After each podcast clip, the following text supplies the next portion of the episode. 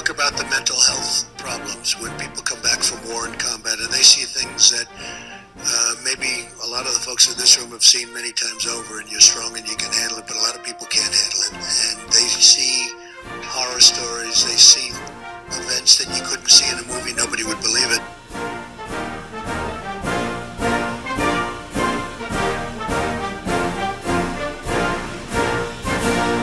If you have PTSD and you struggle with it, you're weak. That's what I heard Donald Trump just say. Or did I? Or did I just pull that clip and take it out of context? I'm not really sure. Wait, yes, yes, that's exactly what I did.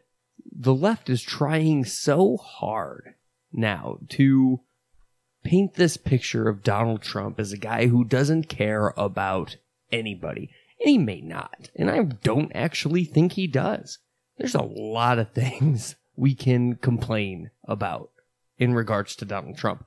A lot of reasons to dislike the guy.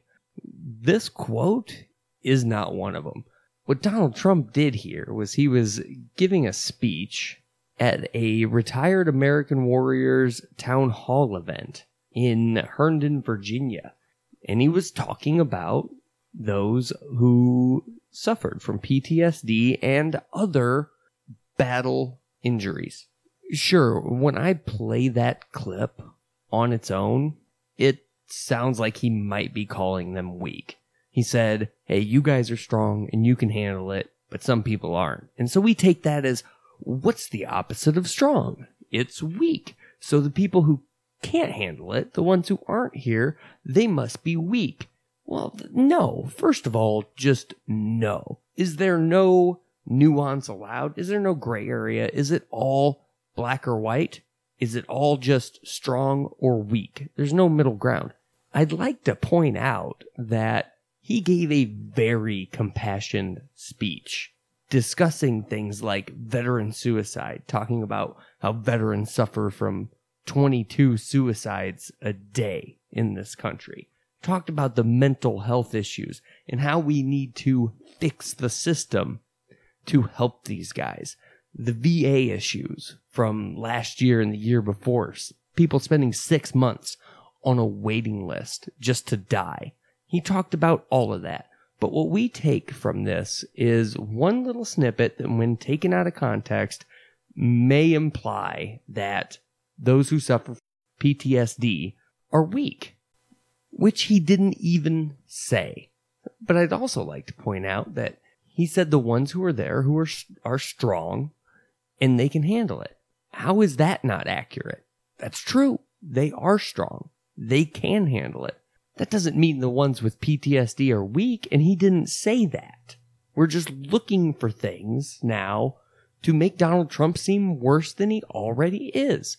And I have a huge problem with this. We don't need to lie or distort the truth to make our point against Donald Trump. There is enough shit on Donald Trump already that when you do this, you really just sound kind of stupid.